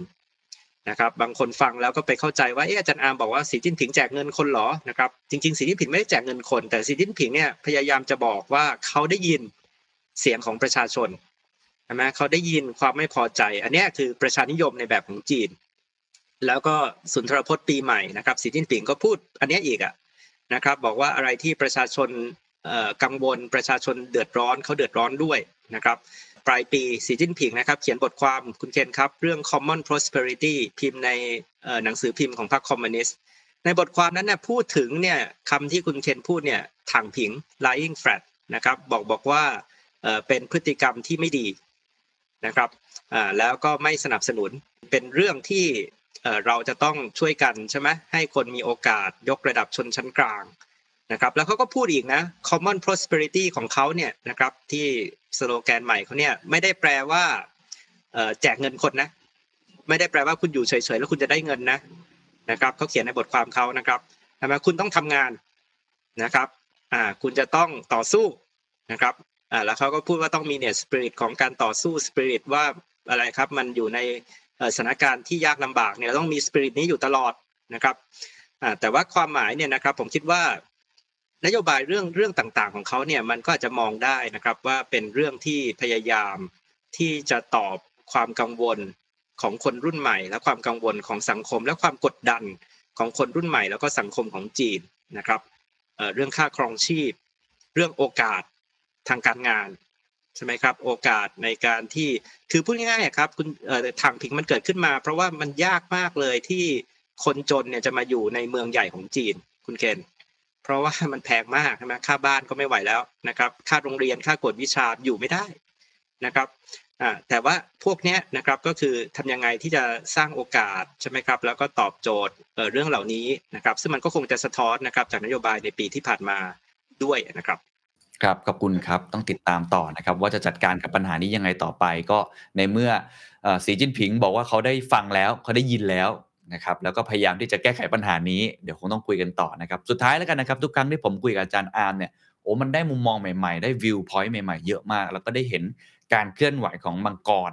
นะครับจีนที่กำลังขยับไปในทิศทางต่างๆ ซึ่งมันส่งผลกระทบต่อโลก รวมทั้งส่งผลกระทบต่อประเทศไทยด้วย ในฐานะที่เป็นประเทศเล็กๆเนี่ยนะฮะเลยอยากให้อาจารย์อาร์มให้คำแนะนำสักหน่อยละกันนะครับว่าไอ้ทิศทางลักษณะแบบนี้เนี่ยถ้าใครหลายคนเป็นทั้งนักลงทุน เป็นนักธุรกิจที่ต้องทำมาค้าขายกับประเทศจีน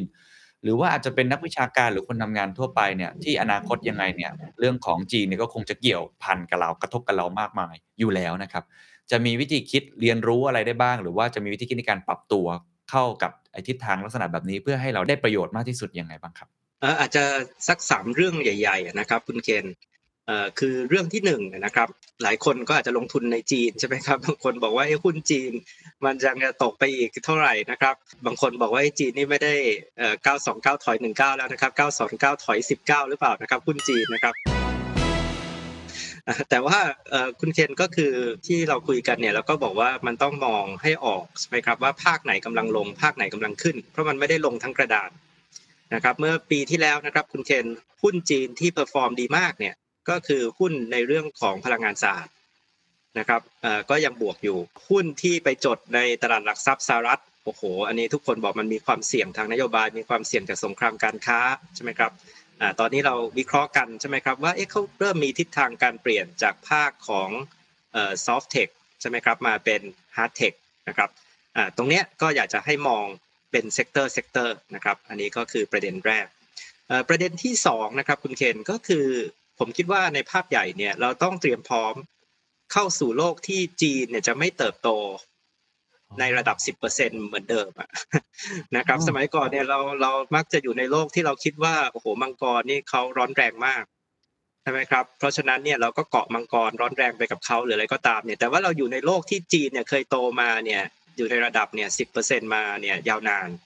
นะครับ เรากำลังจะอยู่ในโลกใบใหม่นะครับคุณเคนที่จีนจะเติบโตอยู่ประมาณ 5%อันเนี้ยจริง ๆ แล้วเนี่ยมันมีนัยยะมหาศาลใช่ไหมครับ เพราะฉะนั้นเนี่ยถ้าธุรกิจของใครนะครับที่มันต้องพึ่งการเติบโตของจีนเนี่ยใช่ไหมผมคิดว่าเราก็ต้องทบทวนแล้วนะครับว่าว่าเราต้องหาที่พึ่งอื่น เราต้องกระจายความเสี่ยง อันสุดท้ายนะครับคุณเคนก็คือเรื่องของ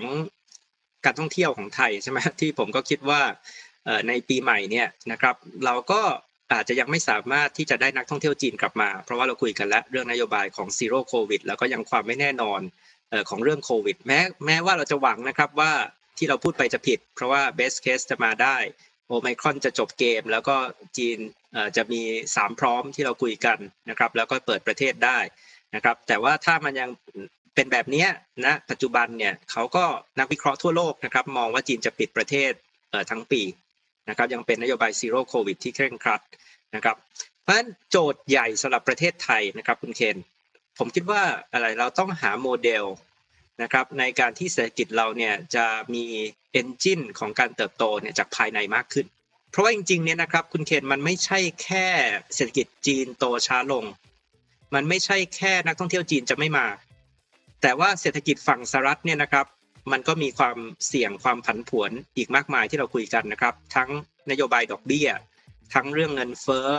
นะครับ คือพูดง่ายๆครับ ภาพภายนอกเนี่ยมันไม่เป็นบวกเลยนะครับพูดอีกอย่างหนึ่งก็คือว่าเรากำลังหมดยุคที่ภาคภาพภายนอกเนี่ยมันเป็นบวกเรียบร้อยแล้ว